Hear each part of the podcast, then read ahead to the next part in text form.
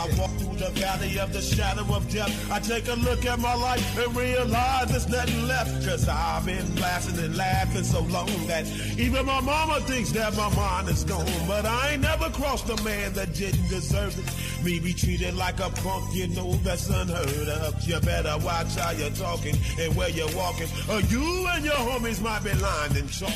I really hate the trip, but I gotta low. As they croak, I see myself in the pistol smoke. Fool, I'm the kind of G the little homies wanna be like on my knees in the night, saying prayers in the street. Been spending most their lives living in a gangster's paradise. Been spending most our lives living in a gangster's oh, paradise. Tell me why are we so blind to see Oh, yeah. that the ones we hurt are you and me? Yeah, yeah. Been spending most our lives living in a gangster's paradise. stern in the This is TJ Jones, the host of the State of the Saints podcast. And the State of the Saints podcast is brought to you by Manscaped.com. For those that enjoyed the Lawnmower 3.0, well, I got news for you. The Manscaped engineering team has successfully created the Lawnmower 4.0. You heard that right, the Lawnmower 4.0. The leader in male grooming is taking it to the next level. Join the 6 million men worldwide who trust Manscaped for all their below the waist needs. Go to manscaped.com, use the promo code State of Saints, and you will save 20% off on the Lawnmower 4.0 as well as other Manscaped items. That's manscaped.com.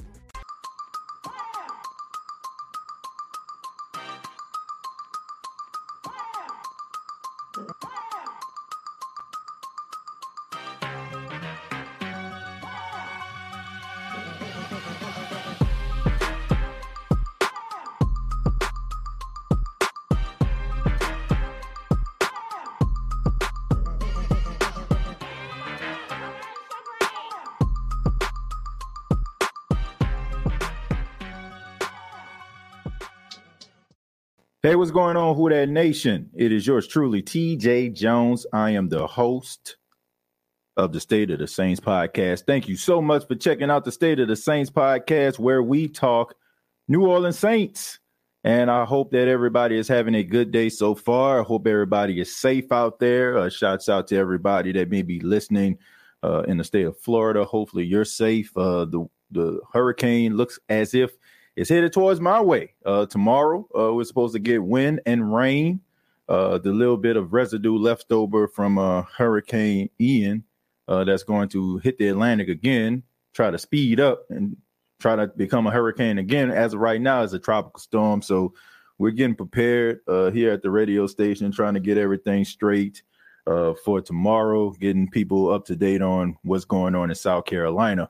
But as of right now, um, let's focus in on the New Orleans Saints. Let's talk about the New Orleans Saints' second day of practice uh, out in London. Uh, the New Orleans Saints are uh, getting it, getting ready for a big matchup versus the Minnesota Vikings. Uh, the Saints, as of right now, are one and two. Uh, they're trying to to get uh, to 500, being two and two. And there have been a lot of questions in regards to the quarterback position. We know on yesterday, quarterback Jameis Winston did not practice, and of course, we heard from Dennis Allen, and we also heard from Jameis Winston himself, and everybody was anticipating that he would be out there today, which is Thursday, practicing with the team.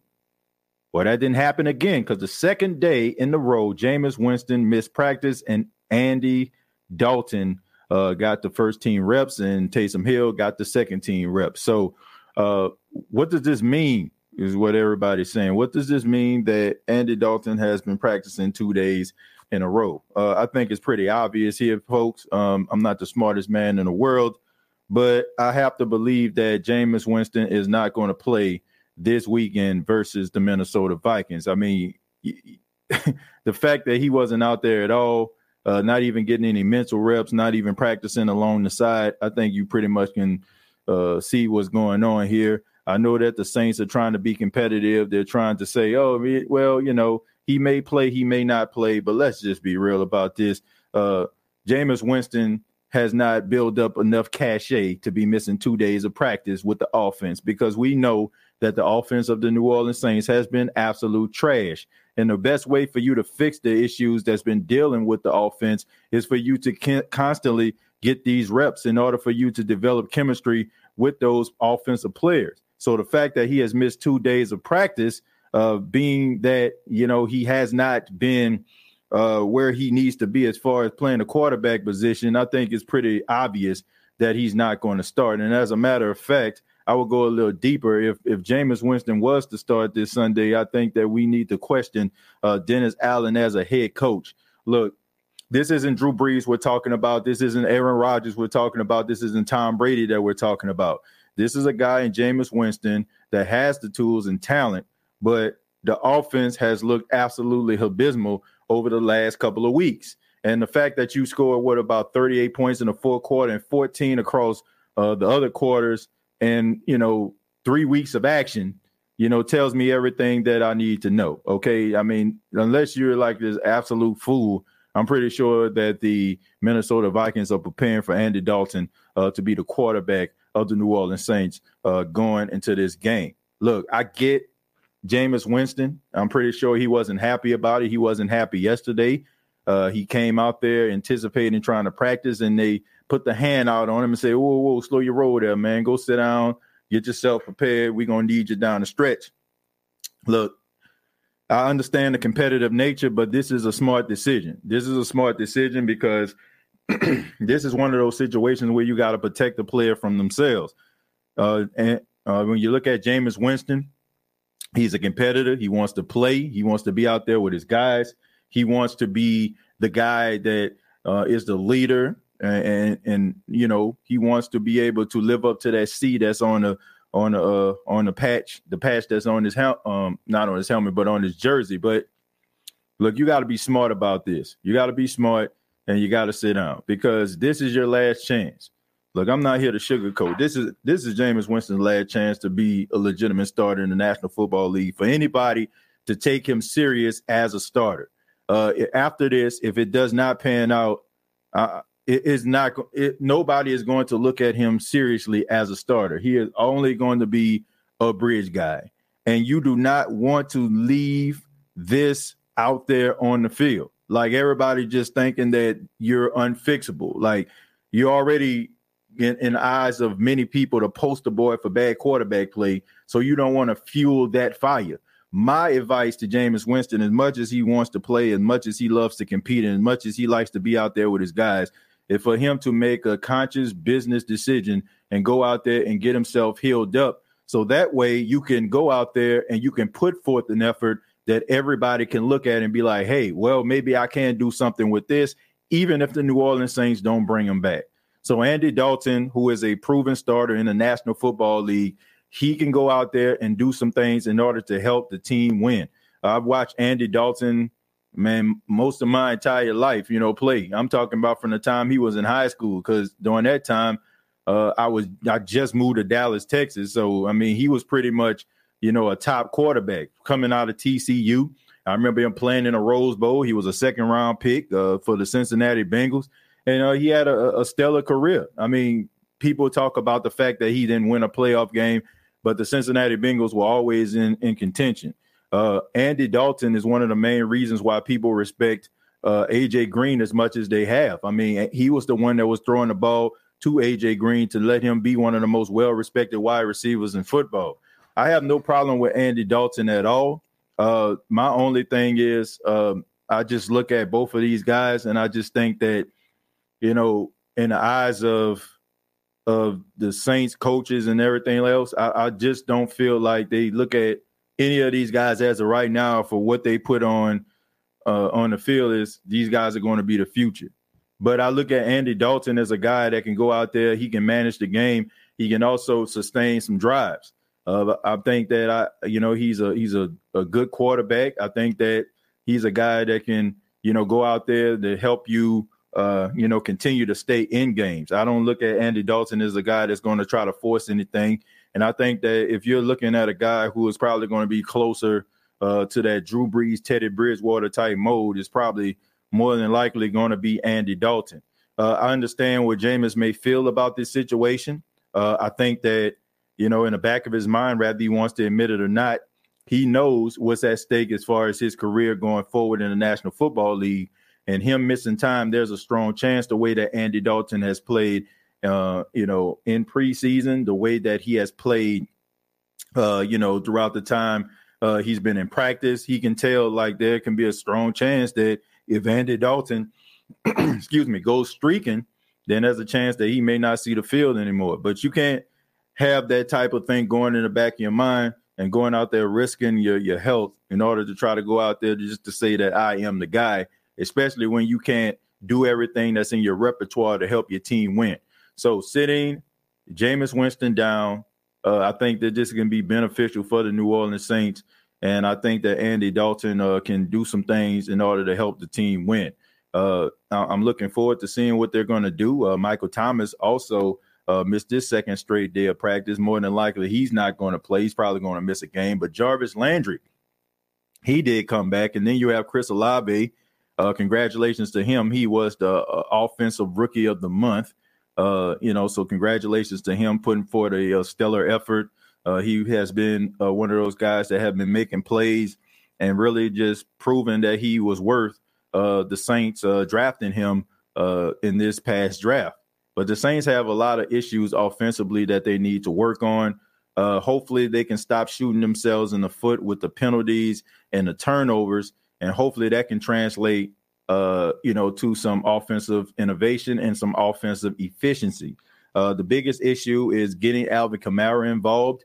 the fact that Alvin Kamara hasn't really been a part of the receiving game, something that uh, he has been throughout the years. I think he's averaged, you know, he had those uh, 84 catches uh, throughout his first three years in the National Football League. So we know that Alvin Kamara is a guy. If you get him in space, uh, he can he can do some things, and also being able to check the ball down, he can turn five yards into 15 yards and and even further. So they got to find ways to get Alvin Kamara involved, and also they got to be able to sustain drives. I mean, you got to be able to uh, you know, convert on third down, something that the Saints have been dealing with. You got to be able to not shoot yourself in the foot. So hopefully uh, they can clean some of these things up, and going forward, they can try to make a you know a run out of this. I mean, the NFC. I look around the landscape. It's not like you got a bunch of world beaters out there. Yeah, Philadelphia is playing really well, but you, even the teams that you lost to, Tampa and Green Bay. I mean, they weren't putting up many points as well. So this this this uh conference is wide open. So for people that just feel like the Saints are, are doomed, I, I, just say, man, not so fast. In the words of Lee Corso, there's still an opportunity for this team to be able to make a run of this, but it has to start with them being able to convert and not shooting themselves in the foot um, with the offense, and also the special teams need to clean it up uh, as well. Uh, but that's my opening statement. Um, I'm going to hear from you, and uh, we'll just take it from there. We'll start with we'll start with my dog. Says age and Cincy getting the number overall pick, and Joe Burrow being there is why he was let go in Cincy. Um, somewhat, you know, some somewhat that that had a little bit to do with it. Uh, I think that they wanted to kind of go in another direction, you know, uh, especially since you know, Zac Taylor, uh, who was the head coach of the Cincinnati Bengals, a lot of those guys they want to have their guy, and the fact that you had opportunity to get uh, Joe Burrow, I agree with you. You know, was the main was was leverage for him to leave. Uh, I mean, but he has had a, a decent career. You know, his, his, career isn't nothing that you just look at and be like it's just straight up disappointment. Uh, he set some records out there in Cincinnati. He's made some plays. Uh, once again, um, AJ Green has been a stellar wide receiver throughout the years because Andy Dalton is throwing him the ball, you know, putting him out there and making him one of the best uh, wide receivers in the league. Those guys came into the league together. AJ Green was the first round pick. Andy Dalton was a second round pick. So they be they learned how to become pros uh, together. So Andy Dalton has shown that he's capable of winning games. Now in the playoffs, we haven't seen that because he has yet to win a playoff game. But Cincinnati has won the division, and he has been like middle of the pack, top 10 when it comes to quarterback play throughout a few of his years in the National Football League. No turnovers, we win. Yeah, it's time to get away from the turnovers. Uh, the Saints are first in the league in turnovers. I mean, you you got about eight turnovers as a as a group right now. A uh, couple years ago, that you averaged that for an entire season. So the Saints have to find ways to not turn the ball over. They have to be able to not shoot themselves in the foot uh, by giving the ball back to teams in excellent field position. They got to make sure that they're actually making the field goals, and they got to make sure that they're actually putting points on the board and, and not leaving any points on the field. If you do that, then you know you're already ahead of the curve. Uh, but got to think about what if I'm just staying positive. I don't know exactly what that. I don't know if that was a a run on for something you already said. Uh, we better win. I hate uh, to open a liquor cabinet at eight something in the morning. well, at least you know it's about five o'clock somewhere, right? You know what I'm saying? So even if even if you have to, at least you know it's five o'clock somewhere in London, right? But uh seriously, I don't think even if they do lose this game, it, it's not over. You know, I, I get that some people feel like, oh, the season will be a wash, but I don't believe that. I just think that the team has to be able to figure it out. There's there's not a game that I've watched from the New Orleans Saints that I just seen the team just get absolutely dominated. I just think that a lot of the games that they played, it was a lot of undisciplined football. It is it was a lot of uh, things that they left on the field, and they allowed their their opponent to develop a level of confidence.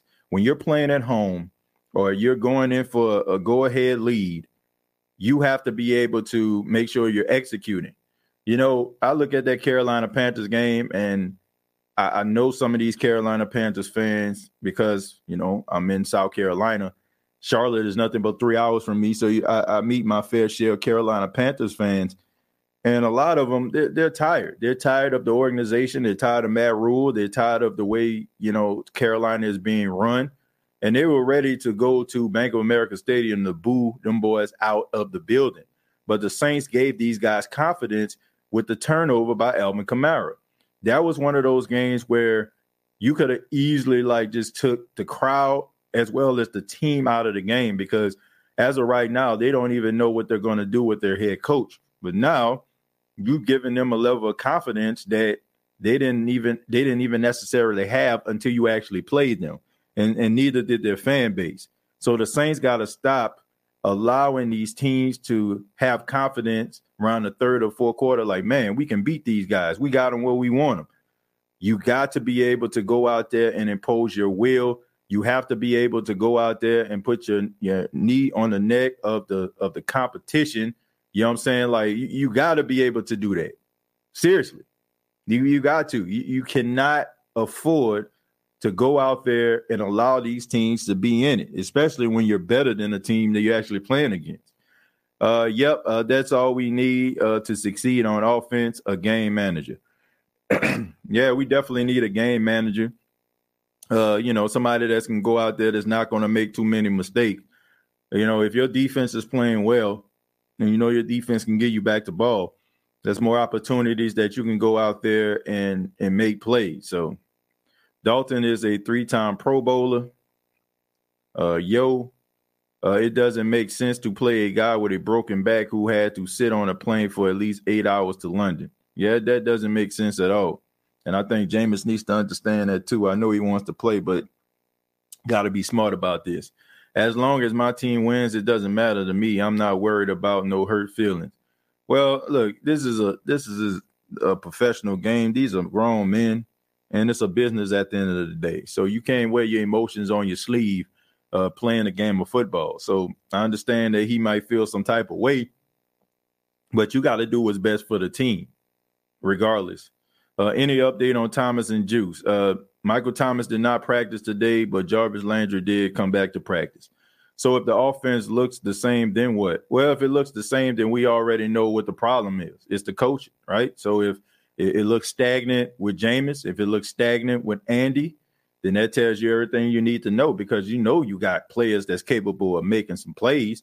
Uh, you know, as you know, I mean, you got Mark Ingram, you got Alvin Kamara, you got Jarvis Landry, Chris Olave. I mean, these guys have proven that they can make plays. So if they don't, then I think you pretty much know where you need to put the blame, and that is on the coaching staff. And you know, I mean, we talk about Pete Carmichael, you know, being in the system for 16 years, uh, but you know, it, it's a difference between being out there and somebody else, you know, doing what you're supposed to be doing and, and you taking over the responsibilities yourself. Now, we can talk about 2012 where he, you know, had a 430 point average when he was uh, calling the plays, but you also had Drew Brees out there who was a glorified offensive coordinator that can even even if you do call the plays, if it don't look a certain way, he can easily audible out of it. He knows where to put the offensive line, where they need to block. You need to tell he let uh you know the wide receivers know where he wants them to go. So you basically have offensive coordinator out there.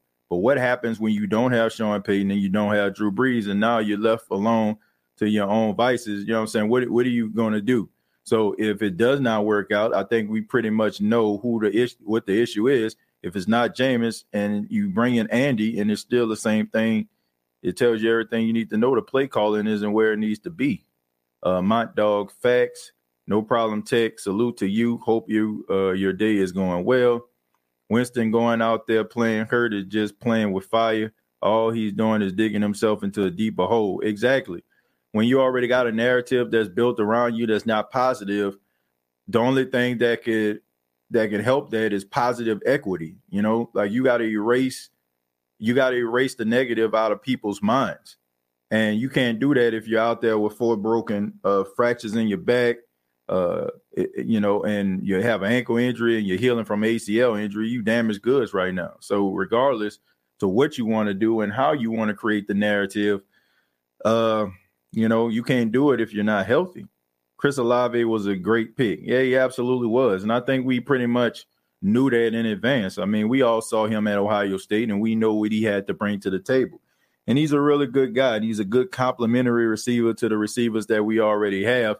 The only thing that, that we need is for this offense to execute. I mean, the Saints, there's no reason why, uh, you know, based on the talent that they have, they shouldn't be like one of the top teams when it comes to points uh, in the league. But I, I, look around the landscape of the National Football League. There are teams that has just as much talent offensively as the Saints, and they're struggling uh, to put points on the board. I, I just think that uh, if you look around the landscape of the National Football League, and I know sometimes we don't because we get so fixated on um, the team that we actually root for, which is the Saints, and sometimes we feel like we're the only team that's actually uh, going through something. We're the only team that's actually dealing with the offensive woes or you know the, the undisciplined play. But if you look around the league, there are several teams out there that have a lot of promise, just like the New Orleans Saints have, and they're struggling as well. So sometimes you got to look around the league and, and maybe you'll f- realize that it, it's not so bad.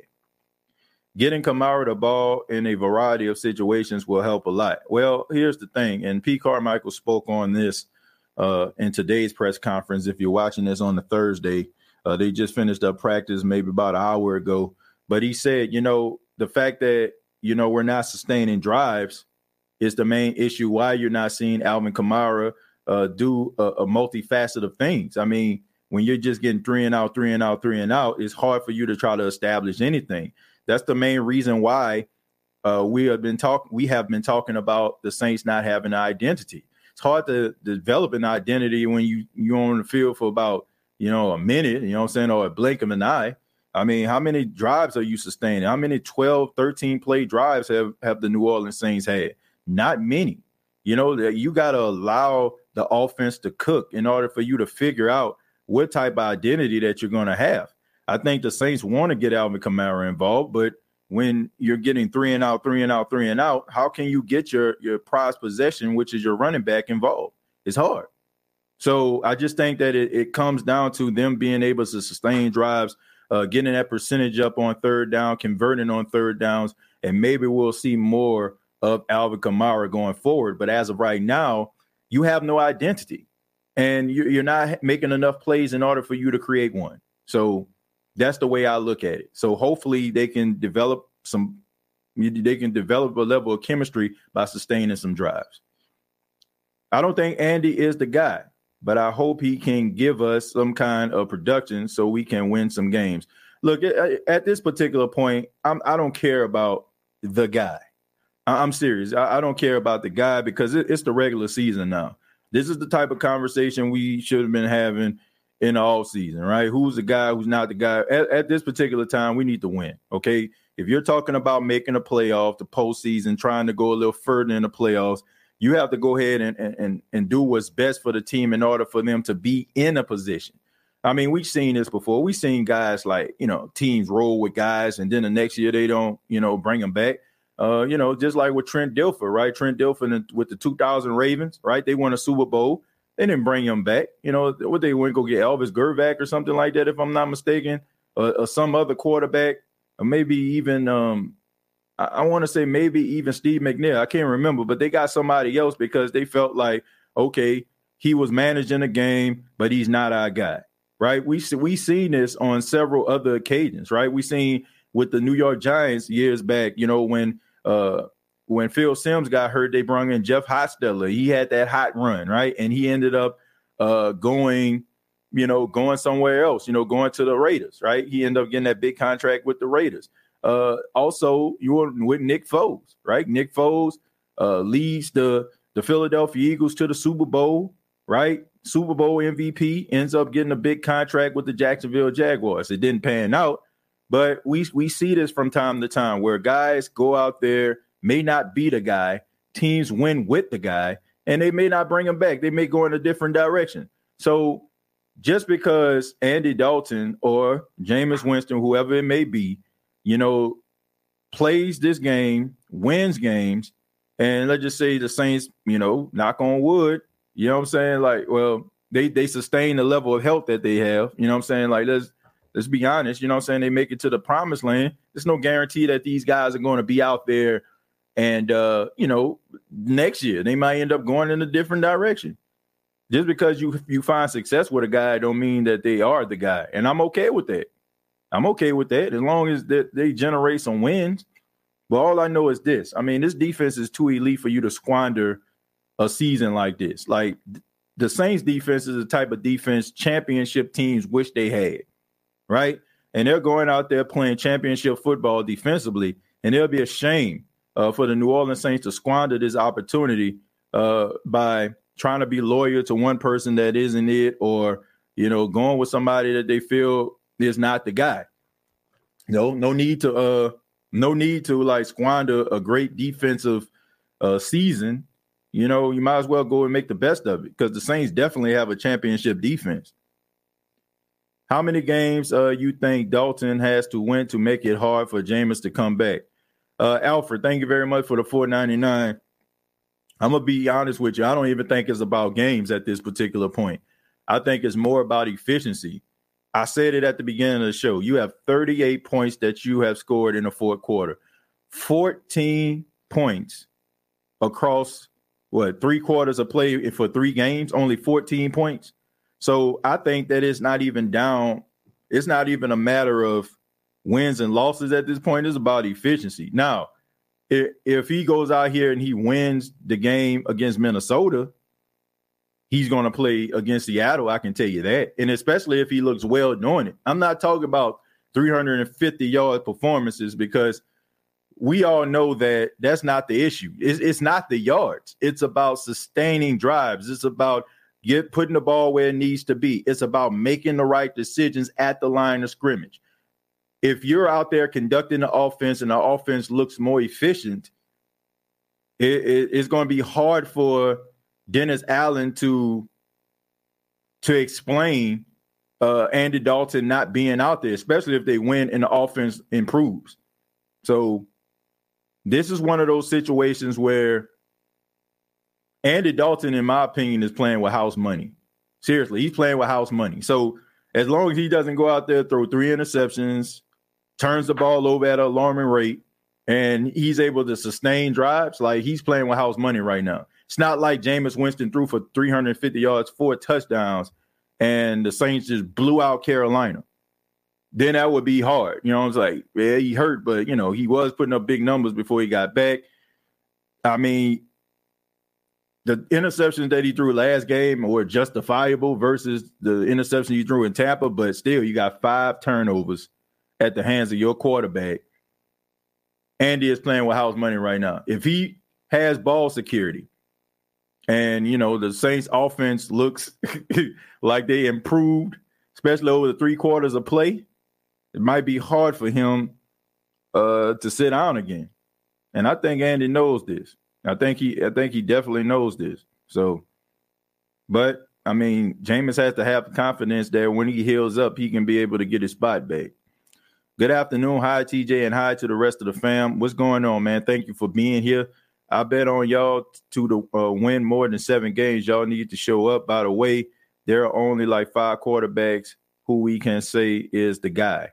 Yeah, you know that. I mean, we, we look at the stars and the anomalies that's in the National Football League, like the Aaron Rodgers, like the Patrick Mahomes, but we all we never really look at the solid starters like the Kirk Cousins, um, like the like the Carson Wentz's, uh, or you know what I'm saying, like people that you know that that should be starters in the league, but they're not going to be any, be anybody that you can write have to write home about.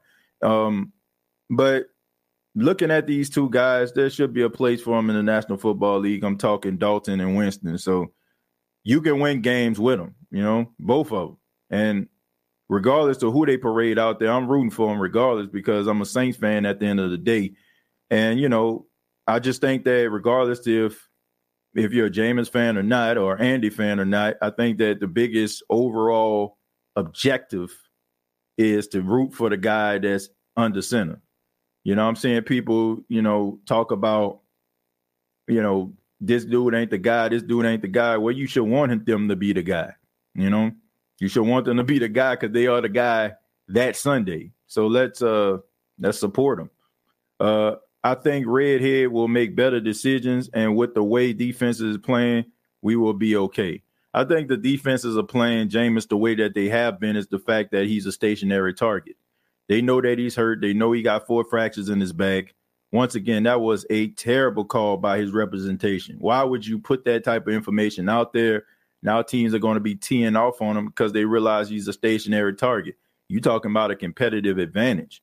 But um, yeah, I, I think that the ability that Andy Dalton have being an able-bodied quarterback at this particular time, I think that you know he gives you the best chance to win. And um, Jameis, as as he begins to heal, he'll get back into the fold. I'm pretty sure.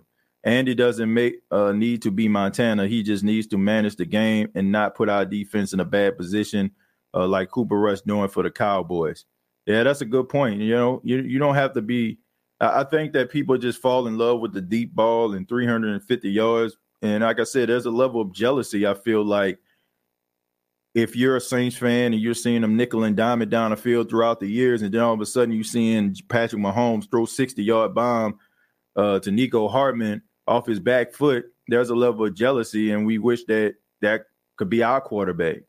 But once again, you know, I, I use this old example. You know, is you know if you're if one person driving in a Ferrari and another person is in a Fiat and they're headed to Atlanta, you know, it doesn't matter really who get there first. It's not a race you know, that Fiat is going to get there just like that Ferrari does. The Ferrari might get there faster, but the Fiat still gets to its destination.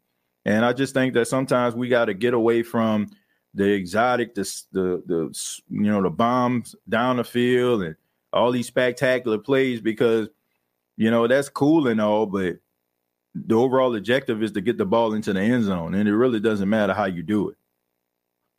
Nick Foles was not that guy, but got a ring with Philly only. System makes quarterbacks. Yeah, you know, like, yeah and no. You know what I'm saying? I agree with that. You know, systems do make quarterbacks. There are some quarterbacks that can rise above the system. Um, there are some quarterbacks that need a certain system in order for them to succeed. But um, regardless to this, Big Sean, the reality is that he did enough in order to help them win. And I think that's what the key to this Saints team is. Like seriously, like this defense is really good. So if you don't go out there and make mistakes and you continue to just go out there and execute the way that you need to and not put the the ball in harm's way, I think that you can win because your defense can make the stops that are necessary to get you back the ball for you to try again.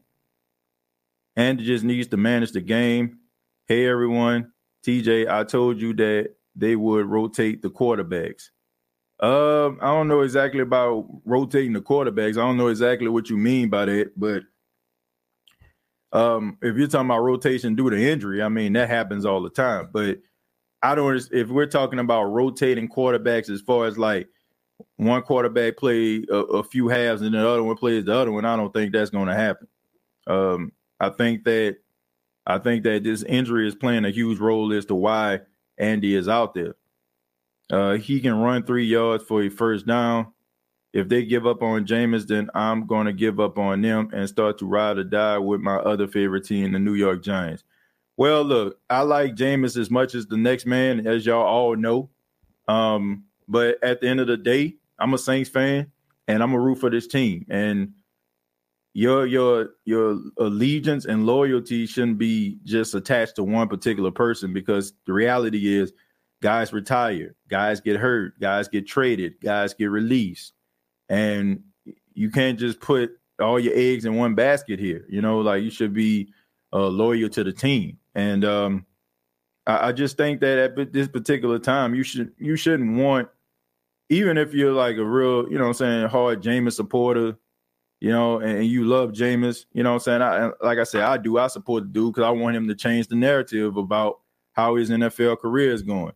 But as of right now, you have to you have to say, like this dude does not need to be out there right now, and he's doing more harm to his legacy than any good that he can do. Yeah, you get stripes for, you know, going out there playing hard, battling it out, being a tough guy. Yeah, people respect you for that. And they respect for you, they respect you going out there giving it everything you have. But if you're a shell of yourself and you can't do all the things that you need to do to play the quarterback position at a high level, you're only doing more harm to yourself than actually helping yourself. So that's something that I, I just don't want for him. And uh, you shouldn't want it either. Uh, Matthew Stafford led a subpar Lions team to the playoff game against the Saints. We got to stop looking at stats to compare Winston. He wasn't the type of leader at quarterback in Tampa as Stafford or Dalton. Um, I think that he was a leader. You know, I think that he was a leader in Tampa just as much as Stafford and Dalton was. I just think that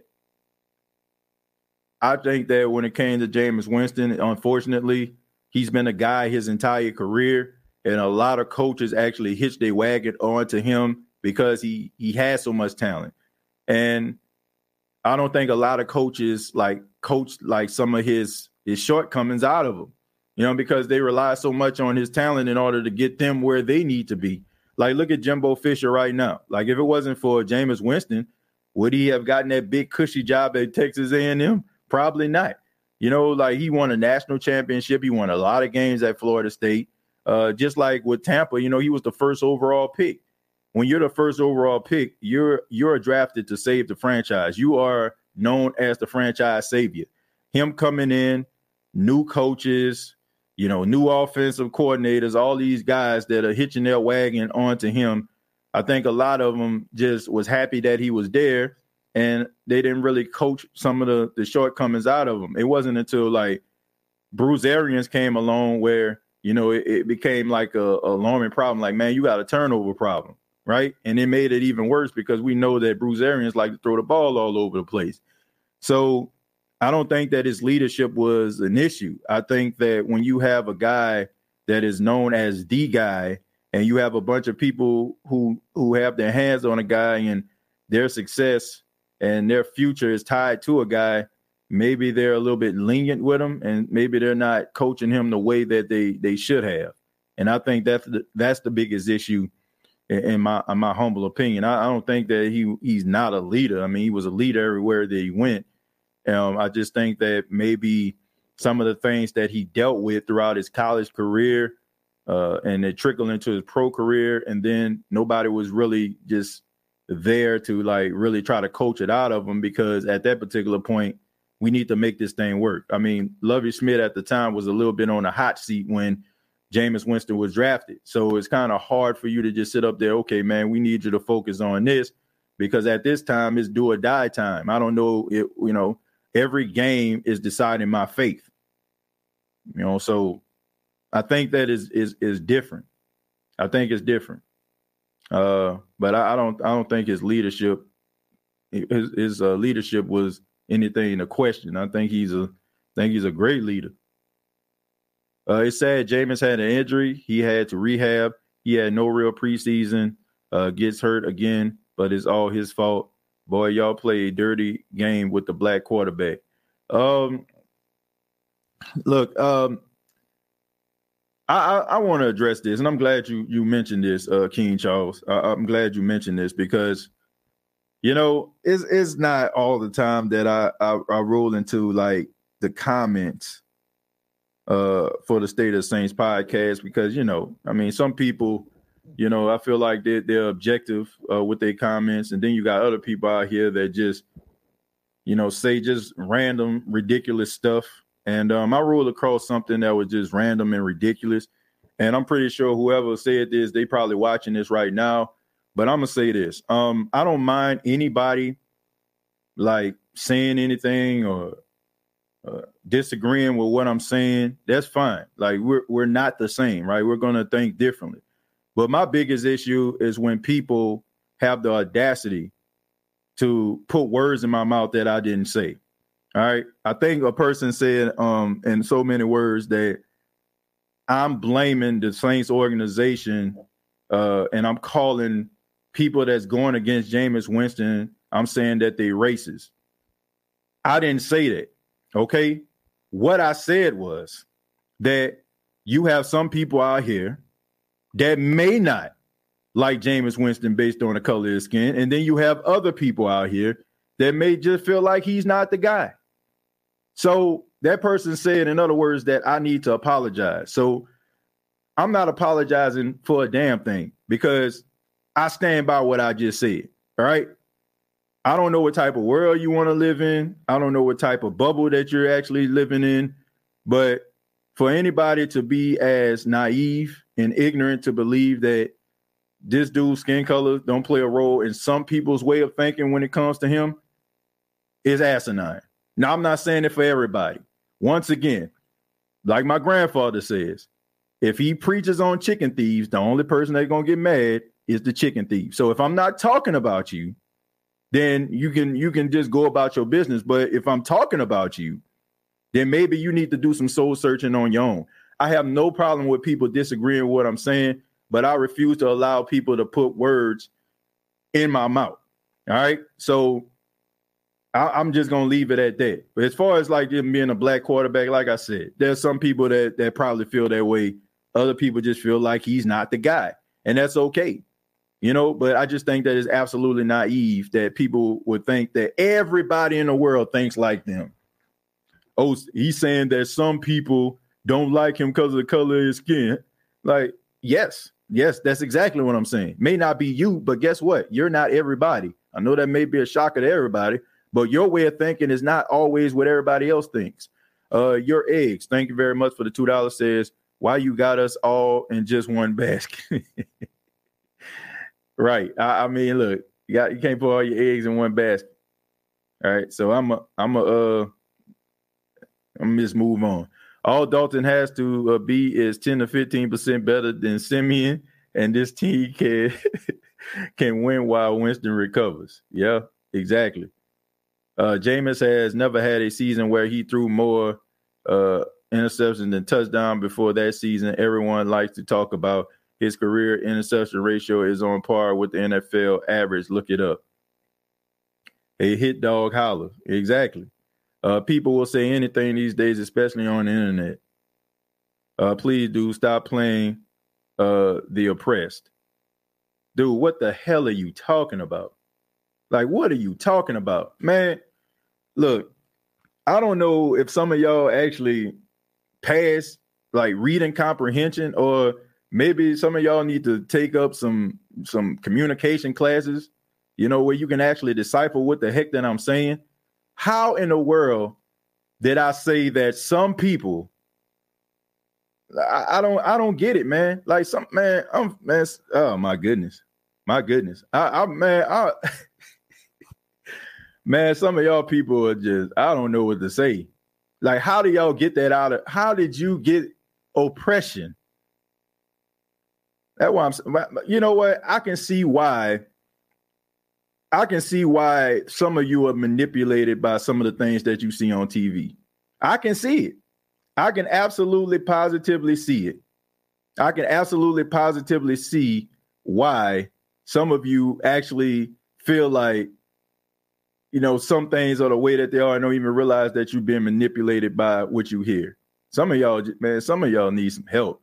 Uh, for people to even think racism don't exist in football and in sports probably never graduate, man, look, like I said, people live in their own little world. People live in their own little world. I'm not even gonna get into that. I'd rather get back into football. But some of y'all some straight up clowns, man. And for real, like the school system failed you. Is this even about football? Yes, it's about football. Yes, it's about not, bruh. I'm not. Next question. TJ, the problem with a lot of our people is their comprehension level is low. Pretty much. Pretty much.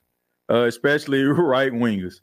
Look, I ain't trying look, I'm not trying to make this a political thing. I'm not. I'm not trying to make this a political thing at all. I'm not getting into that. I'd rather talk about the NFL, but like I said, I, I my biggest issue was when people put words in my mouth. Like for example, people was like, "Man, you you was high on Jameis Winston." Yes, I was. I had no choice. Dude was a starting quarterback of the Saints, and of course, I want the dude to like change the narrative. But then people like, "Man, you said that the Saints was to win a bunch of games too." When you want them to win a bunch of games, but it, it's I don't, I don't know, man. I, I really don't know. I don't know where it's stand. I don't know. I say one thing. I know I, I, I dress it up the way that it's supposed to be, and people just take like five seconds of what I say and draw some level of conclusion that ain't even close to what I'm talking about. I mean, it, it's ridiculous, man. It is in the water, DJ. Uh, I, I don't know what's going on. Uh, let's see. That ain't about politics. Not at all. It's not about politics. Uh, TJ, uh, you are spot on. All I'm, uh, I, I don't know. I just, uh, man, we gotta, we gotta stop this, though. We gotta stop this. We gotta stop hearing what we want to hear, and we gotta look at, listen to the entire scope of things. I don't understand why people want to do that. Like, I don't know. Maybe they feel like that'll give them ammunition to say something.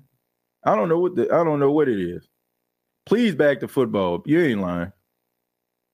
You ain't lying. Yeah, I'm, I'm, I'm looking for some I'm looking for some NFL questions right now.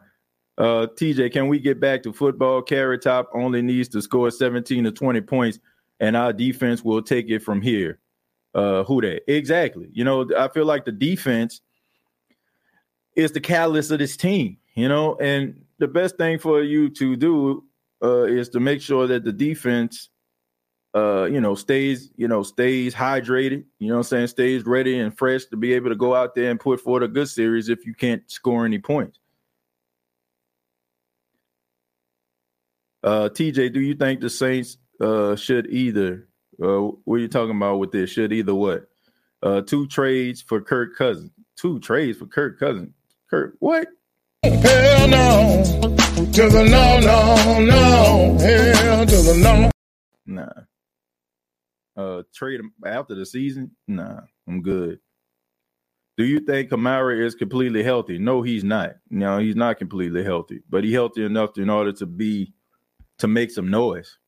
The Giants went nine and seven in 2011 and won the Super Bowl. Saints we only three games in. Some people need to understand that. Uh, but a lot of people are just afraid because we don't have familiar faces to help us get through these uncharted waters. Like if this were Drew Brees or Sean Payton out there coaching, I don't think we would have these levels of concern that we have right now. But the the suspects are, you know, unusual suspects, right? So that's the reason why we getting all uh, upset about where the team is right now.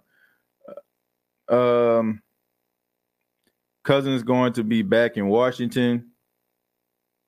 It's a lot of football left to be played. Now y'all just typing anything. Kirk Cousins, man, you ain't lying. Sam Darnold isn't a bad, as people said. Our offensive line was the worst one we ever had in history uh, last season. Look, man, I'm tired of projects. Seriously, I'm tired of projects. I was tired of projects when it came to wide receivers, and I'm sick of projects now when it comes to the quarterback position. Look, we I am we got to be careful not to turn the quarterback room into the island of unwanted toys. right? I rather I rather try to find somebody that you can actually build a system around and make sure that you know they go out there and they perform. I don't want it to be that way. I ain't trying to be the next Denver. I ain't trying to be the next Minnesota. Well, not Minnesota, Miami. I ain't trying to be the next Buffalo. I don't want it to be to a point where we are 10, 15 years down the line still trying to find somebody to replace Drew Brees. There are some teams that were able to rise above that. You look at the Indianapolis Colts from Peyton Manning to Andrew Luck, even before he actually retired. Uh, you got teams, you know, um, Brett Favre, the Aaron Rodgers. I don't want to be, you know, I don't want to be one of those, you know, teams where we just looking like, oh man, he got this upside right here. Where he did win this game versus Chicago, where he did throw for 350 yards against this team. Look, I, I rather us have consistency at the quarterback position, and I understand that's a hard that's a hard position to find somebody that can be your franchise and can lead you to the promised land. But I'd rather us try to find somebody if it's not in in the room right now for the Saints to go out there to try to find a young, uh, promising prospect to help lead this team to where they need to be in the future. Period, man. I, I don't want it to be that way, and you shouldn't want it to be that way either. You know, you you should want you should want like stability and solid quarterback play. I saw one Saint fan say on Twitter he would want us to trade for Lamar Jackson, but you probably have to give a lot to get him though. I, I find that funny because you could have easily had him in a draft and you decided to go with Davenport. Hey TJ, isn't it true everybody wants the backup quarterback until other teams start to get film on them? I don't think Winston should lose his job this year. Well, always the best player on the team is the backup quarterback, especially when it seems like the quarterback is struggling. So, yeah, but we'll see, man. P. Carmichael got to get better when with the plays and let Winston heal. Most of it uh, has something to do with the coaching staff. Yeah, I mean, you got to have a pulse on the game. You know, as the ebbs and flows of the game happen, you got to be able to, uh, you know, you got to be able to be dialed in in order for you to call some plays that work if Dalton balls out, it's going to be wild media and everything. Okay, don't worry. Uh, I don't understand how we lost to the Panthers. Wow, bad taste, TJ. I don't want penalties at all. Kick them out uh, behind uh, whatever. No discipline. Look like we could lose a glue ball on our hand. But yeah, I mean, look, it's bad. You know, these turnovers are getting out of hand number one in the league in turnovers. That's something that you don't want, especially after three games. Nine turnovers after three, well, eight turnovers after three games. Uh, that protection was just breaking down. We'll see. You know, see if that improves. Uh, I think Dalton can be efficient enough to get the offense on track and start winning football games. We'll see.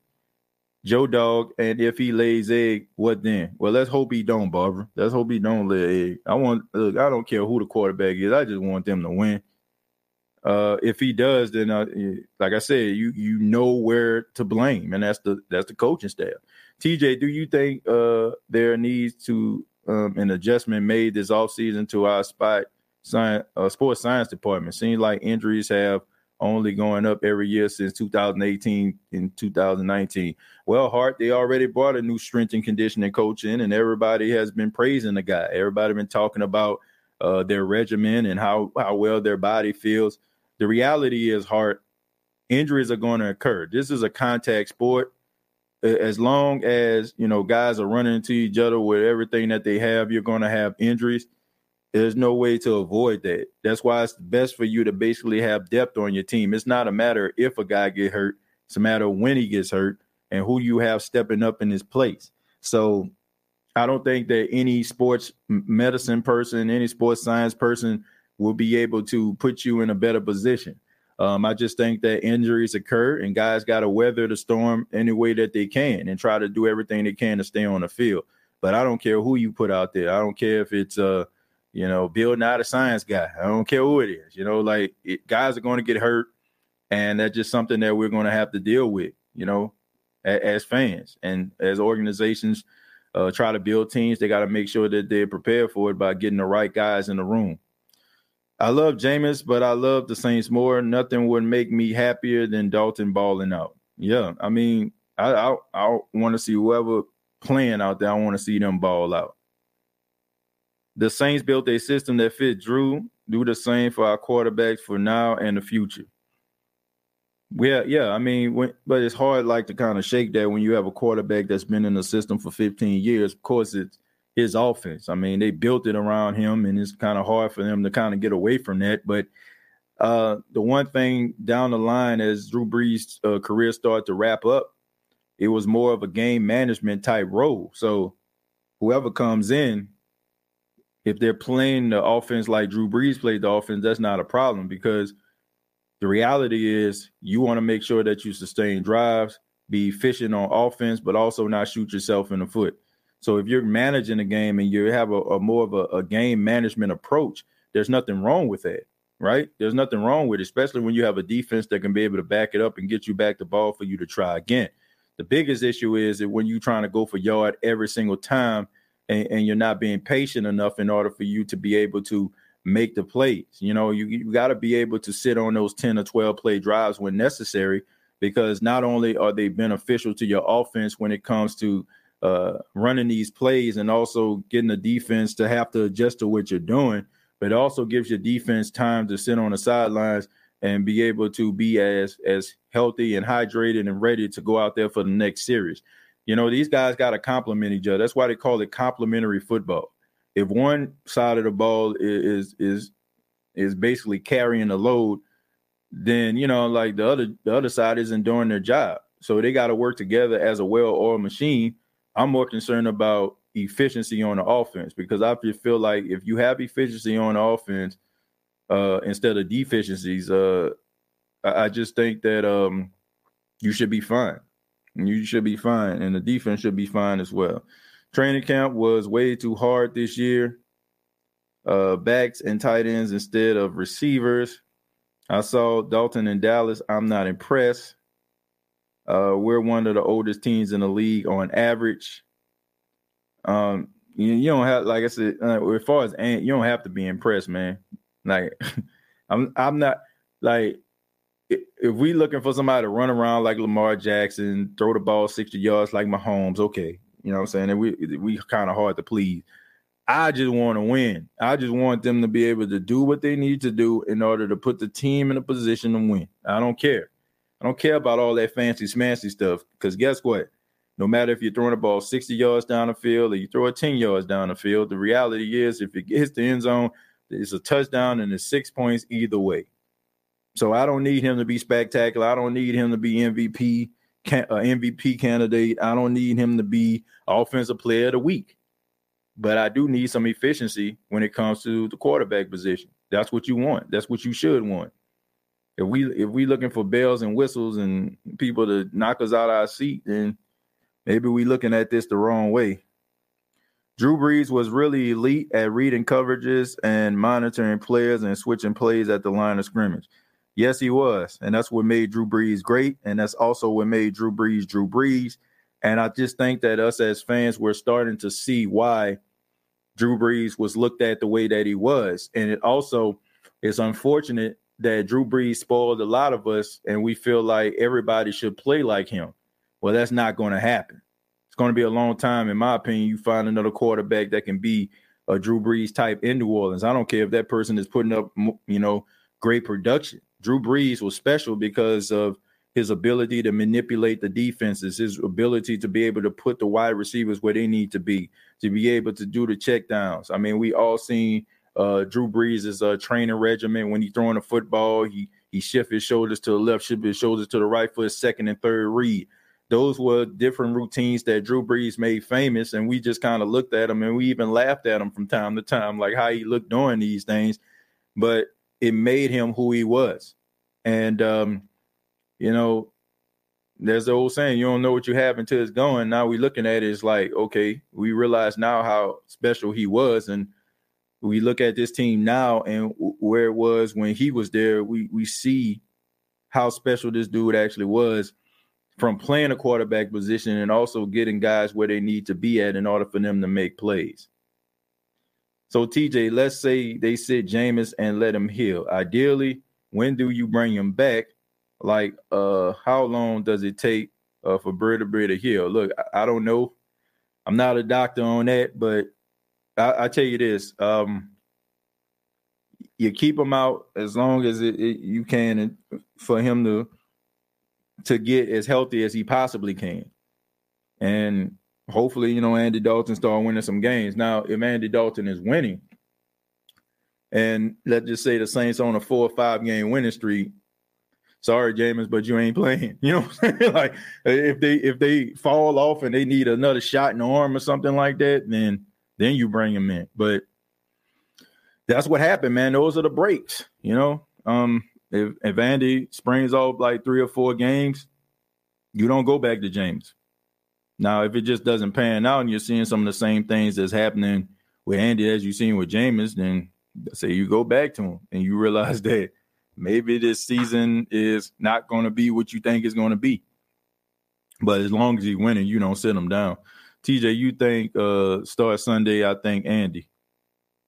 Based on everything that I'm seeing, based on what I heard, and it's to be Andy Dalton. Uh, 13 points combined through five, uh, first three games and first three quarters. They had more points in the fourth quarter alone in two of the three games. Yeah, 38 points in the fourth quarter, 14 throughout the first three quarters. That's not good. And that's in three games. As a Panthers fan, I miss Drew like all these uh, seasons playing against y'all. He scared the crap out of me, and sometimes I hated him, but it feels like there's a hole in the league without him. Well, that's what happens when you have great quarterback play. You know, I mean, like even when Cam Newton was rolling, you know what I'm saying? So we talking about Carolina. I mean, Cam Newton was was out there beast. And I used to hate I used to hate the Saints playing Cam Newton when he was healthy. You know, I mean, it it, it happens, right? I mean, every now and then you see uh, a guy come through and you, you see his career and he, he lights it up, and you know, then when he leaves, it's like, man, because you look around and you look at Brady as the mainstay, but you look at Roethlisberger, he's not there anymore. You look at Peyton Manning, Eli, they're not there anymore. Drew not there anymore and you're looking at a whole new generation of quarterbacks, and it seems like the NFL is searching for that next face. Right now, Tom Brady is holding it down, but I mean, based on everything that I'm seeing, based on the way that his marriage is going, all that kind of stuff, I think it's going to be his last year.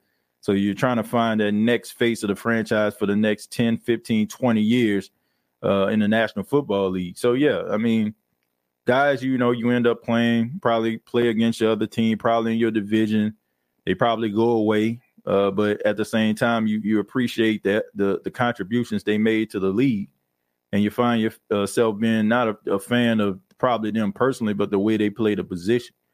I'm ready for the Red Rocket to come out and play. Uh, we have the talent to beat the Vikings. I think we had uh, when we had Teddy and he was winning. Brees should have not come back. Brees was good, but had fell off years before he left. I won't say he fell off. Um, he still was playing the quarterback position at a high level. He still was averaging a 71 uh, you know percent completion percentage. That's nothing to sneeze at, okay?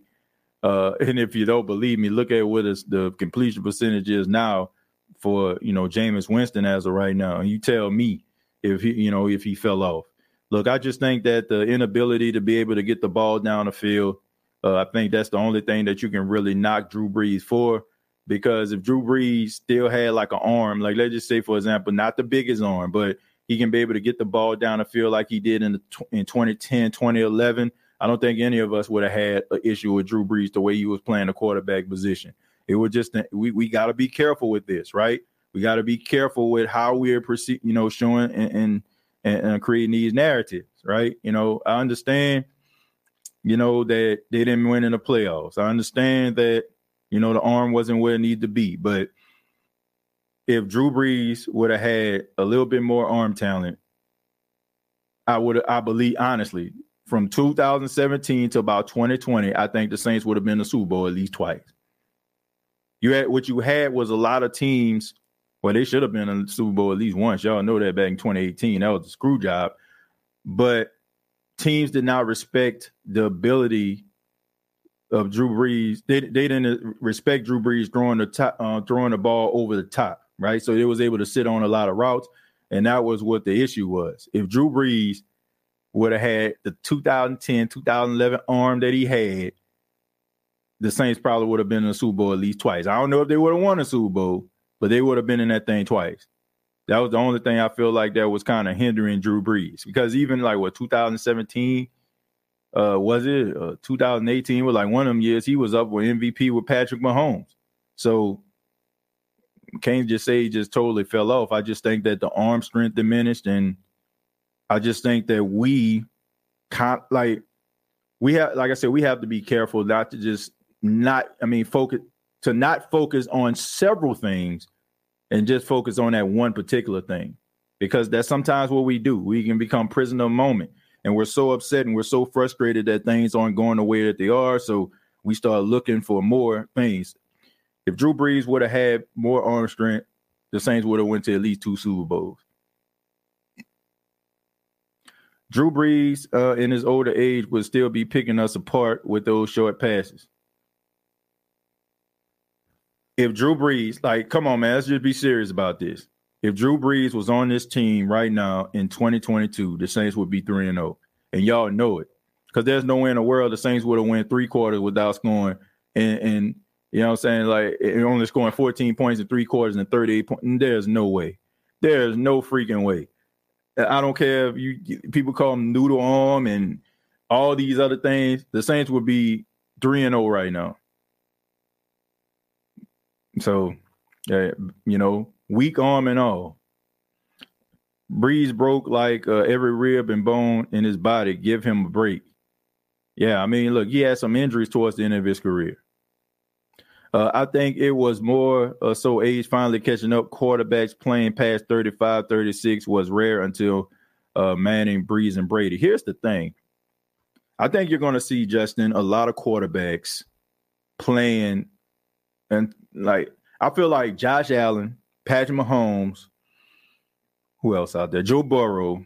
These guys have a chance to be playing till they like 50 because the rules started to change while Drew Brees and Tom Brady were in the league.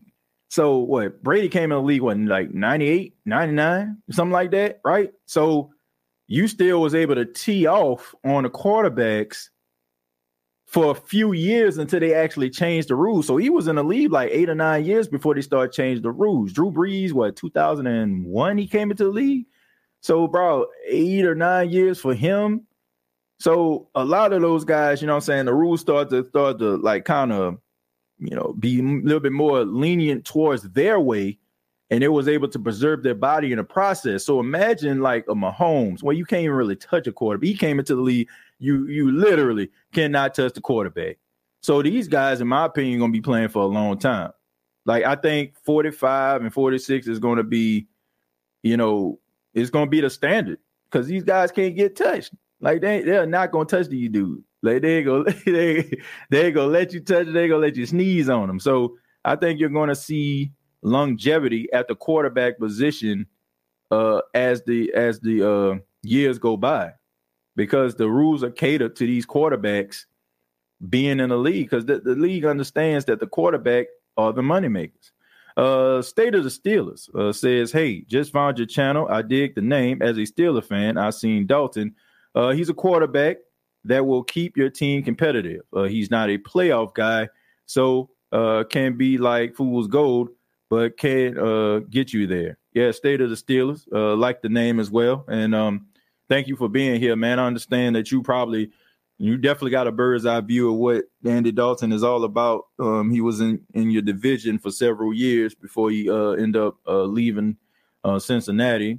But yeah, I mean Andy Dalton does some really good things. He does some uh not so good things. But I rather and prefer for him to do uh you know some of the positive things more so than the, than the negative things.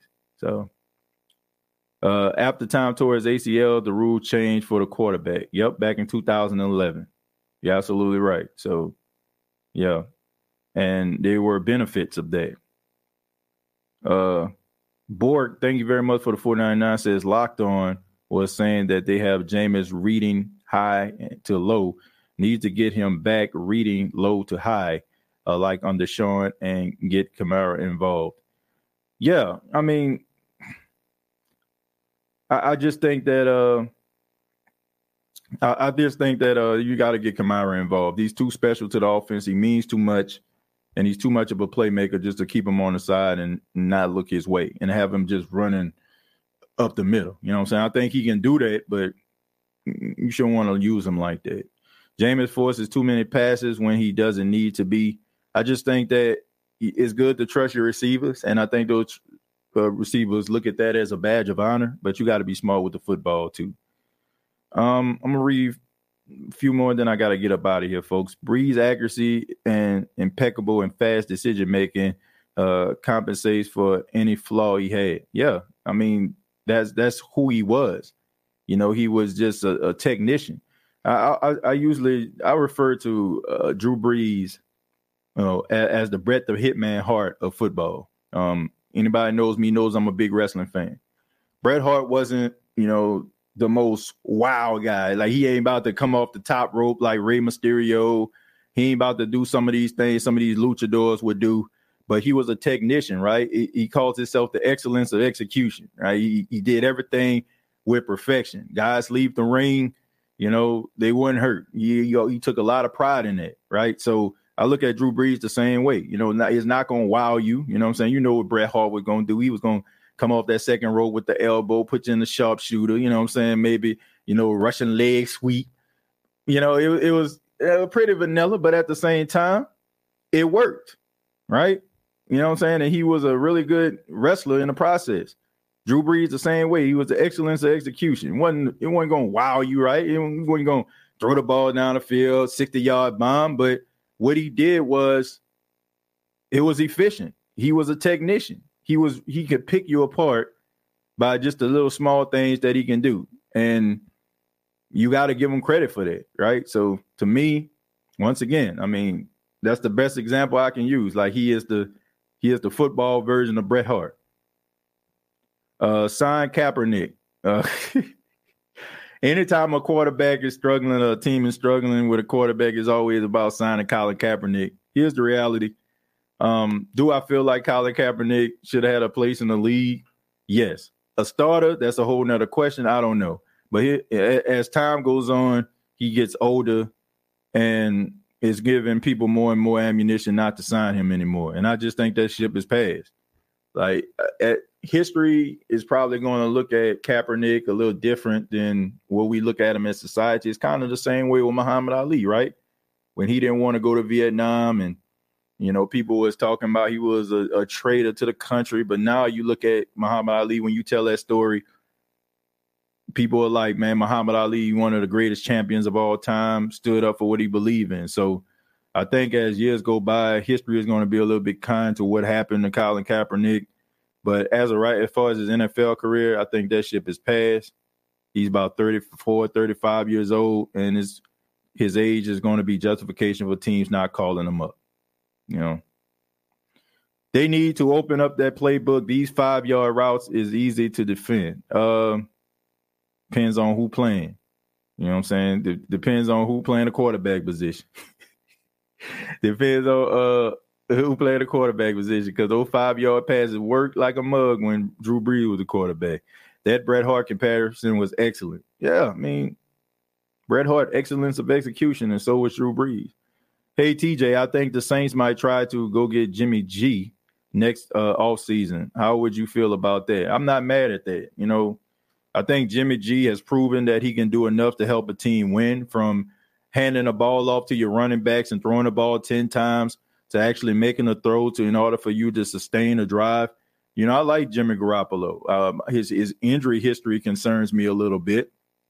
That's my biggest issue with him, but I think you can win with him. And I don't even think you. I don't even have to think. I know you can win with him because he had last year he was in the NFC Championship game, and he even played in a Super Bowl. You know, and honestly, if it wasn't for like a, a hail mary, you know, God answering prayer reception by Tyreek Hill, we would be having a completely different conversation, right? You remember that pass Patrick Mahomes threw the ball down the field. I want to say Kansas City was down by 10 he just threw the ball up in the air, looked like a punt, and Tyreek Hill ran under it, right? And that was it was able to like stay in the game in the process.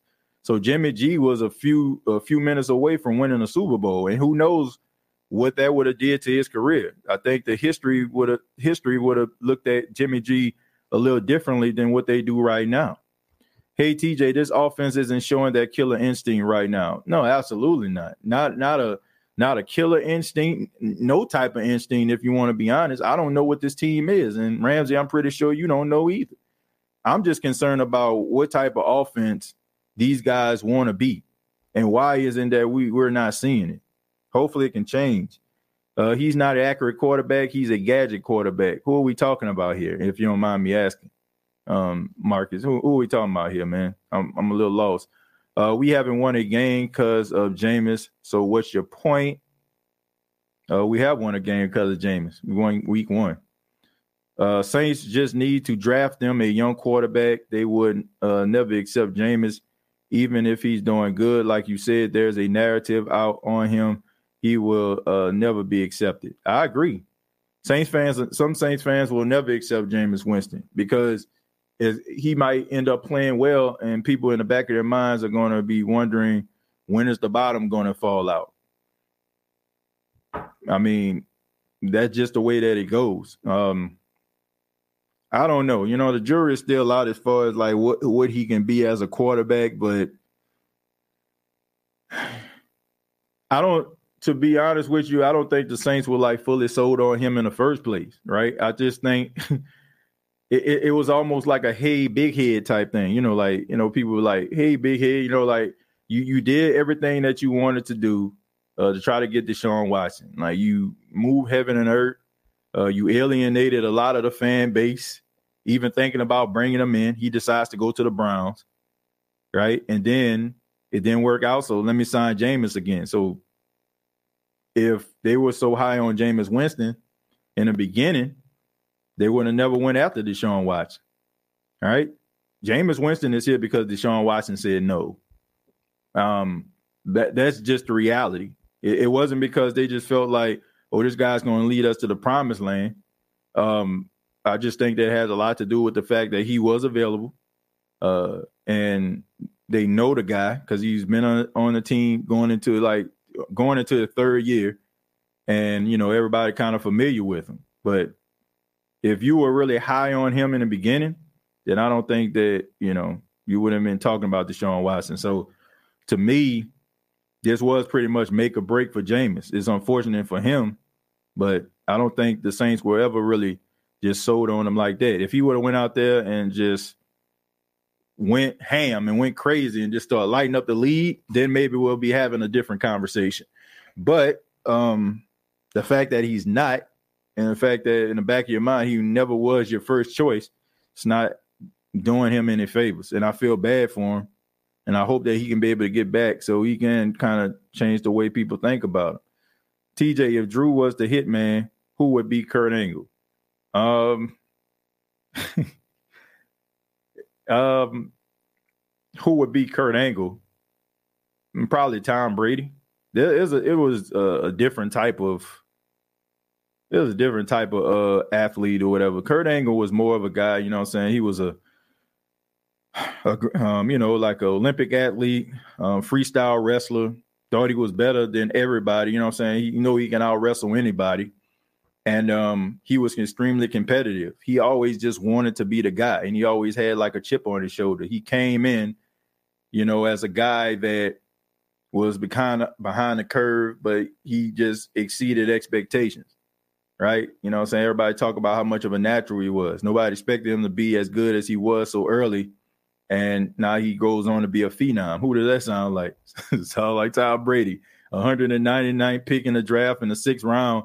And then he goes on to be one of the greatest quarterbacks of all time, exceeding expectations. So if I'm comparing quarterbacks to Kurt Angle, I have to say Tom Brady. Um, let's see. Uh, do you think Michael Thomas plays this week? No, I do not. I'll be shocked if he does. Um, if he does miss a game, it's more likely just going to be one game he missed from everything that I've heard. Uh, how exactly? But there's a reason they put Hill uh, even more in, uh, in training wheels.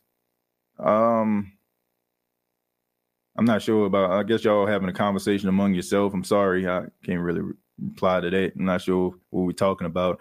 We don't need field goals, so we're missing them anyway. Go for it on fourth down. Well, whatever's going on with Will Lutz, he needs to get it together. He's definitely uh, reached a rough patch. Um, in that regard, I think you might need to bring in another kicker in order not not to like cut Will Lutz. I just think that would be a little bit extreme, but like, just let them know, you know, like man, okay, you know, like man, well, come on now, you know what I'm saying? Like this is your job to make field goals, and if you're not gonna make them, then bring somebody else in.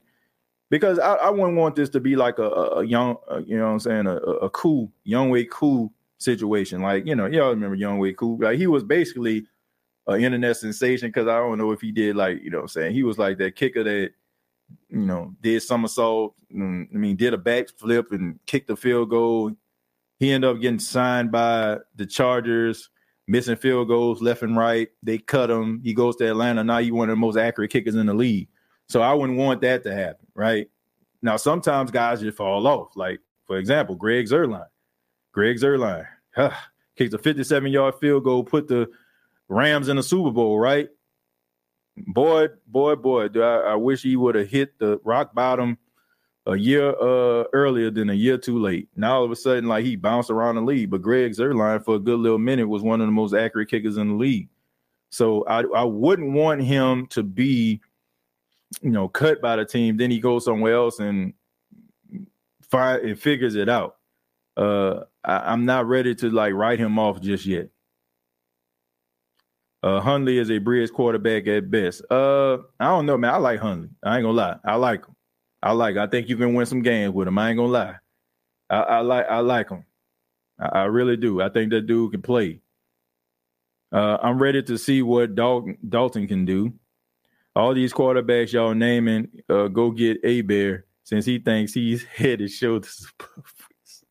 yeah, I heard I, I heard him talking about that, man. I, you know, everybody know, man. I, I, like Bobby. Uh, I consider uh, Bobby a friend to the show. You know, um, but I, just think you know, I, I didn't like. I I'm gonna be honest. I didn't like the take, um, from I want to say this past weekend I just felt like he kind of got in his feelings a little bit when that when they had like somebody on a text line uh, that was talking about, I guess, put his stats up against Jameis Winston stats, and I, I just think that he started to feel some type of way, and his ego kind of got in the middle of his his, his dialogue.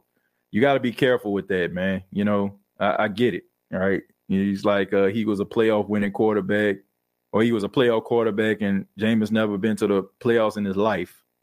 Um, a little bit of a low blow in my opinion. You know what I'm saying? But I guess he was just trying to justify the caller. But if you're, I mean, everybody know. Look, Bob Bobby better me.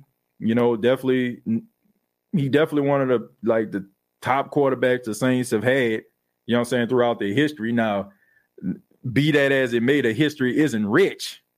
But uh, he's definitely one of those those quarterbacks where you can be like, ah, he had a decent career, right? So I don't feel like that was necessary. Just like I don't feel like it was necessary uh, for Kristian Garic to talk about CD Deuce the way that he did either.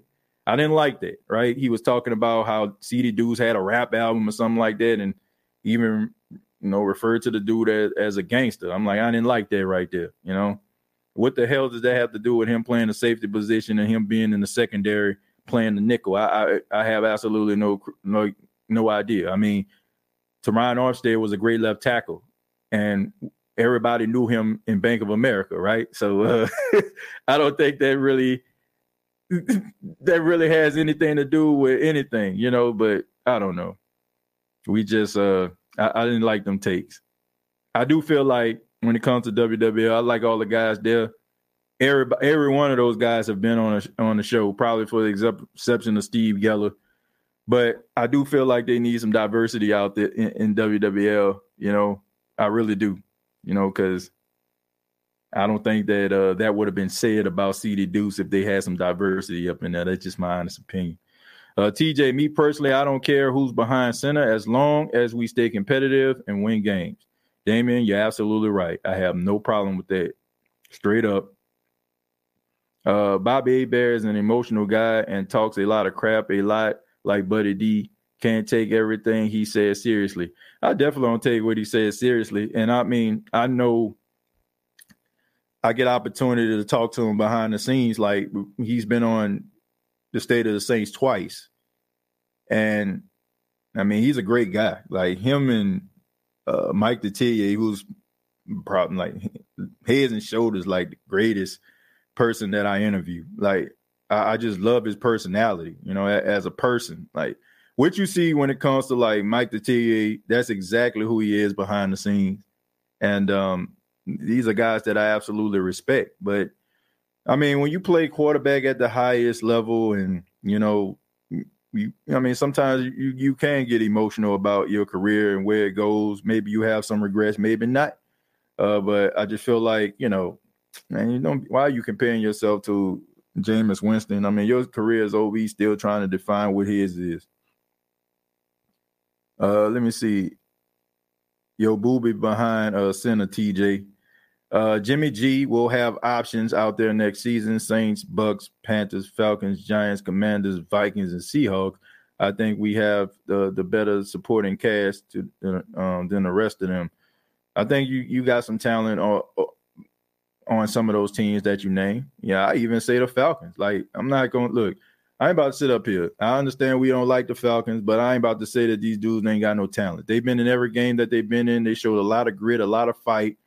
They won last week. You know, they got some talent on this team. Uh, you know, the Panthers, they got talent on their team. Uh, the Giants, they're trying to figure it out. The Commanders, they got talent on their team. The Vikings, they got talent. Seahawks, as as bad as people trying to write them off, they they've been competitive. So I mean, you can talk about the offensive weapons, yeah. I mean, but for every Alvin Kamara, there's a Dalvin Cook. Uh, for every uh, Chris Olave, there's a Justin Jefferson, right?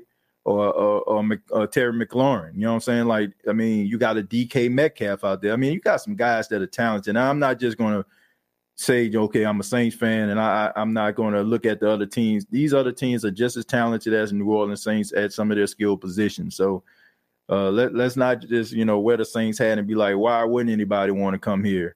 Why would they want to go there? I can I can see why. Looking at some of the teams that you named, Brandon, I mean, I, I got to be objective.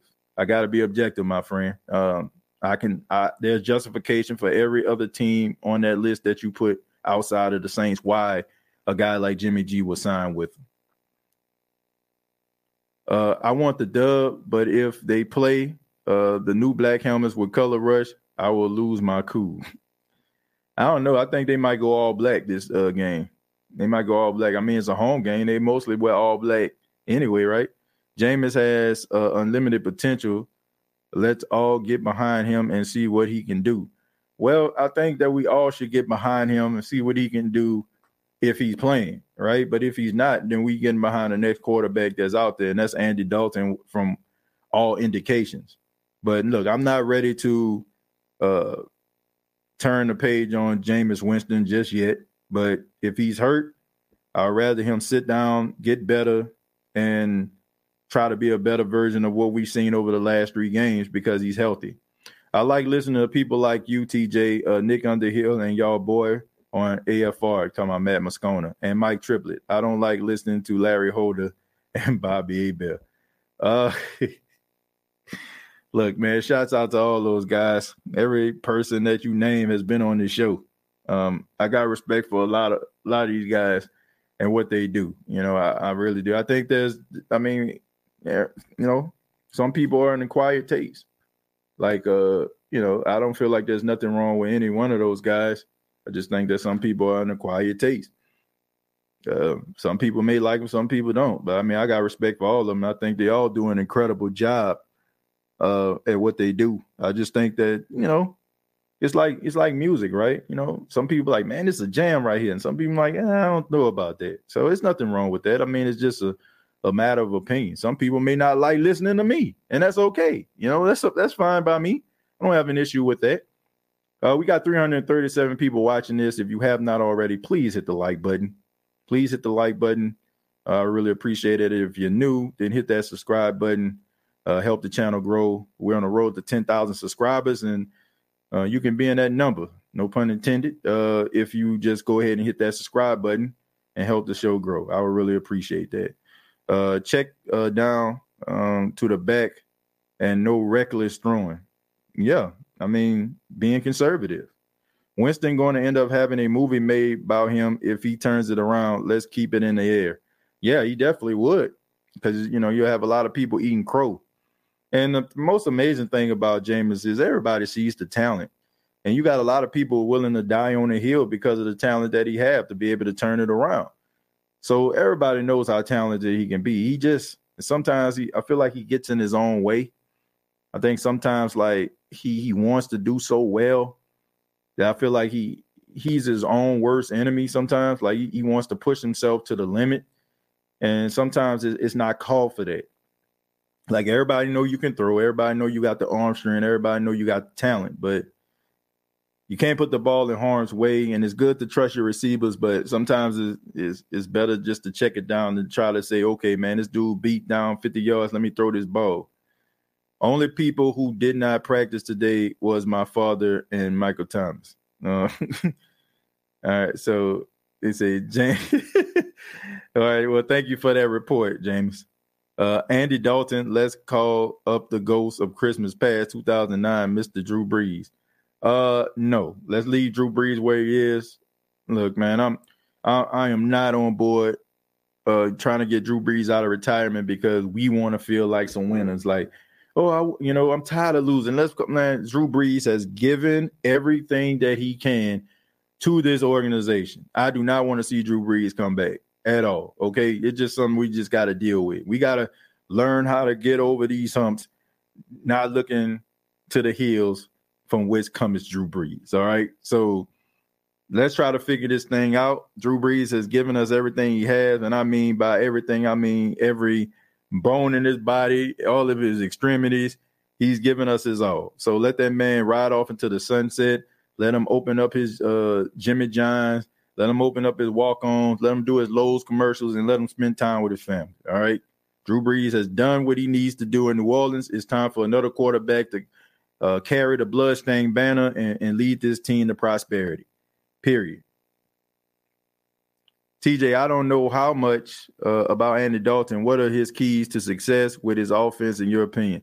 Well, Andy Dalton is one of those guys. He's I don't want to call him conservative, but he's pretty smart with the football. He can make uh, you know, he can make really good decisions. There are times where um sometimes the lights can get too bright for Andy Dalton. You know, I, I used to have the joke if you go back into the archives, I, I call it 12 o'clock Andy. You know, Andy Dalton is what Kirk Cousins is right now. Like when he used to play on prime time, Andy Dalton would play like slow. At 12 o'clock, he'll throw for 300 yards, three touchdowns, no picks. Seriously. Like he would, you know I'm saying? He was kind of like, he was kind of like Kirk Cousins for a good little minute, you know? And, um, but he does have some good qualities about himself and he's not going to make too many mistakes. He's not gonna make too many mistakes. He, I, I can tell you this: he's not gonna make as many mistakes or put the ball in harm's way as much as uh, did.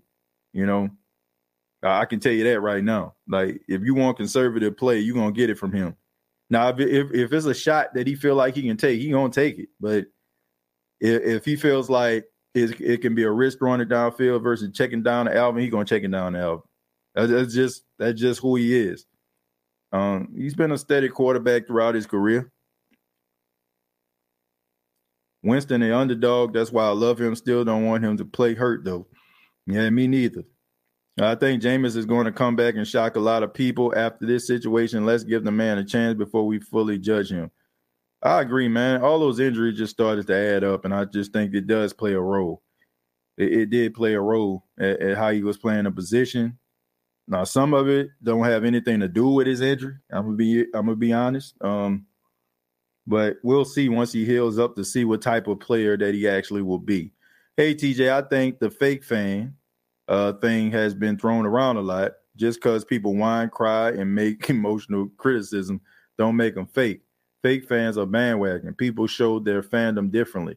No cap, no filter. That's a good point. There's nothing wrong with that. You got some Saints fans out here they're just wondering what the heck is going on, and all loyal Saints fans. And then you have conditional Saints fans. I mean, look, that's that's why I say, you know, no cap, no filters. If I'm not talking about you, then you're not going to feel a certain type of way. I just feel like people get mad at some of the things that I say or some of the things that other podcasters say because they may feel that way. But that's not my fault. That's something that you have to deal with. that's something you have to deal with. I never got mad at anything that didn't involve me, right? If somebody's talking about, you know, people being loud, obnoxious, you know, and I'm hearing this, you know, like I, don't feel like you're talking about me. I'm not gonna feel any type of way about it. It's only when I feel like some of the things that you're saying uh involves me as a person.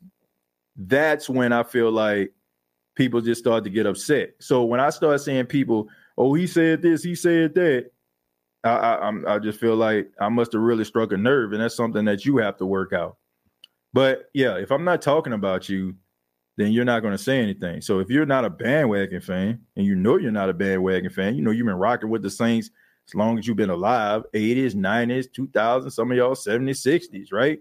Um, I'm not talking about you. But if some people like throwing a jersey away in the third quarter and then going back into the trash and pick it up when the Saints start winning again just to make a video and saying who dat but you can still see the uh the ranch stain that was in you know from the from the ranch dipping sauce that was in the trash on your black jersey. you know, then I'm probably talking about you, right? you know, y'all know how it is, right? You throw you, you, ever had like that that you know that ranch dipping sauce and you throw it in the trash, somebody you know, you get mad, your jersey gets slammed into the trash, and all of a sudden, like you got a little stain on it. You know what I'm saying? That, that's that's those bandwagon fans to me. You know, but uh, if I'm not talking about you, then you're not going to say anything about it. But if I am talking about you, then hey, sorry, not sorry. TJ, I like your videos. Are you going to cry? Uh, Ivan, I'm not going to cry today. There's nothing to cry about. Uh, been a Saints fan since the late 80s. Most of y'all are fake fans. Just kidding. Borg, thank you very much for the 499. Well, there are some Saints fans that are that are not really truly loyal. I mean, that's in anything though. Uh, we still have a chance to end up winning the division. The Bucs uh, haven't looked all that impressive this year either. Uh, that's because they ain't got no offensive weapons, and uh, we're starting to see um, a little bit of a decline from Tom Brady. I, I mean, maybe it's the decline because of you know the emotions that he's dealing with in his life. I mean, that would that would take any man down. I mean, anybody ever been in love, married, wife, husband ever been mad at him? You know, it can take a it, it, it can take a huge toll on you. You know what I'm saying? Like I know sometimes if I make my wife upset, I'm not on my game all the time because I want to make my wife happy. You know, like I don't want to make her upset, and if I'm making her upset, I'm probably not going to have a really good day because I'm thinking the entire time like how I made her feel. So, uh, let's see. Uh, Andrus Peat, uh, better than your favorite left guard. Okay. Uh, Barbara uh, Winston had uh, had 14 to 3 last year and seven. They said they was drunk, TJ. Or who was drunk? Who was actually drunk? Who are we talking about here? Uh, the Red Rifle had never had a great team around him. Uh, that is definitely that Joe. That's that's not true. I, I can't accept that. Those those Cincinnati Bengals teams were really good defensively. They've won the division a few times. Uh, there was chances where they could have even been the number one seed. I got to check and see if maybe at one time he, they were uh, that high when it came to the seed, and they didn't have home games. So I, I can't accept that, man. I mean, he, he's had a, a, really good team around him. I mean, you had Geno Atkins out there, you had Vontaze Burfict, even when he wasn't suspended.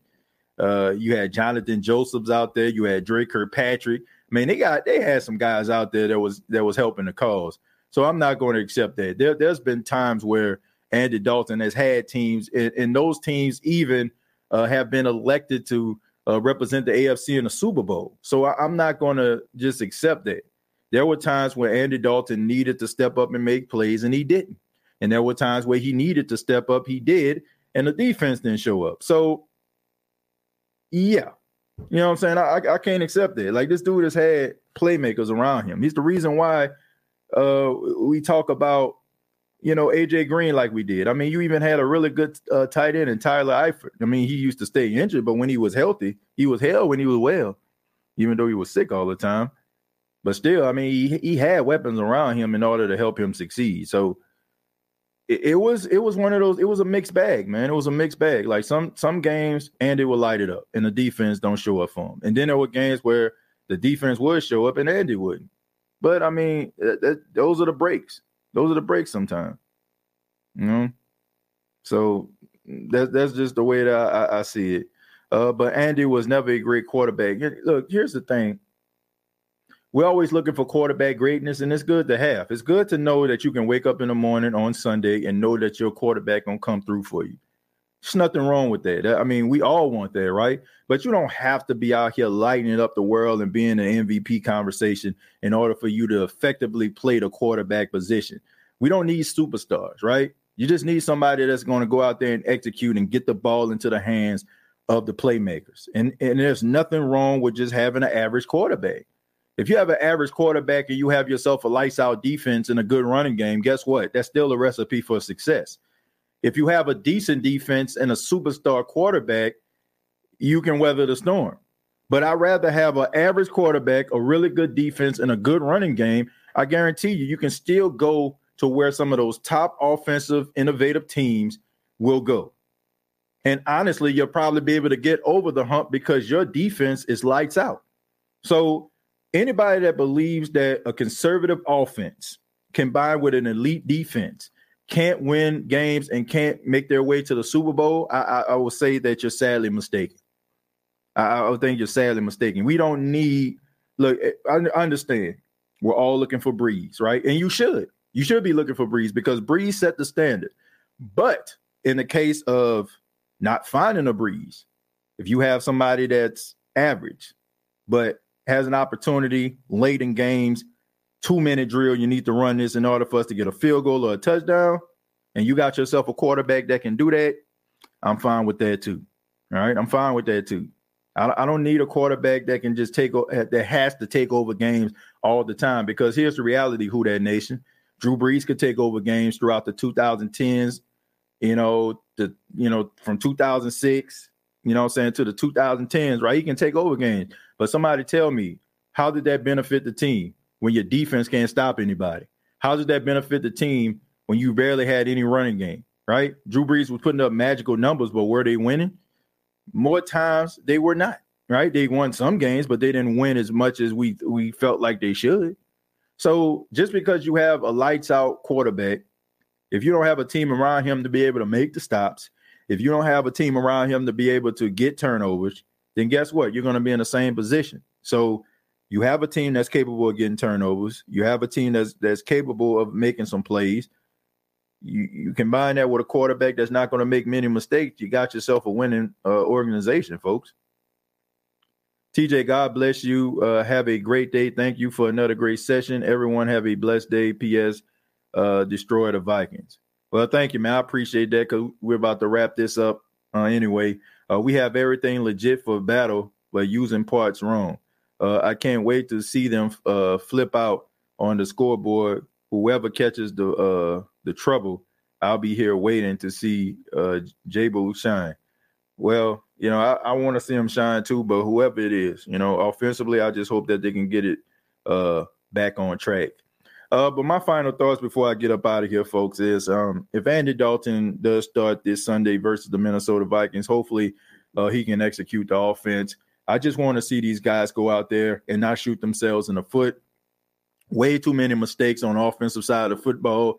I think that that is the key uh, to success uh, going forward. Not shooting yourself in the foot.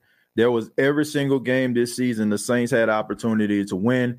They were able to come back against Atlanta. They they could have easily won the game. I won't say easily, but they had a chance of winning the game versus Tampa and they definitely should have beaten the Carolina Panthers. But when you turn the ball over, when you're not on the same page offensively, when you're making mistakes left and right, uh, your record is going to indicate all of those shortcomings, and their record is.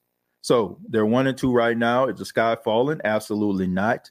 Uh, but you have to be able to go out here and put forward a better effort. Now, I will hope that they actually win in order for them to get, uh, you know, at 500 going into a game versus Seattle because to me that's going to be a tough game for them, especially coming back from London. Even though it is a home game, uh, you got to take into account the time change and how your body is going to have to adjust. You actually went to London Monday to get your body adjusted to the time difference.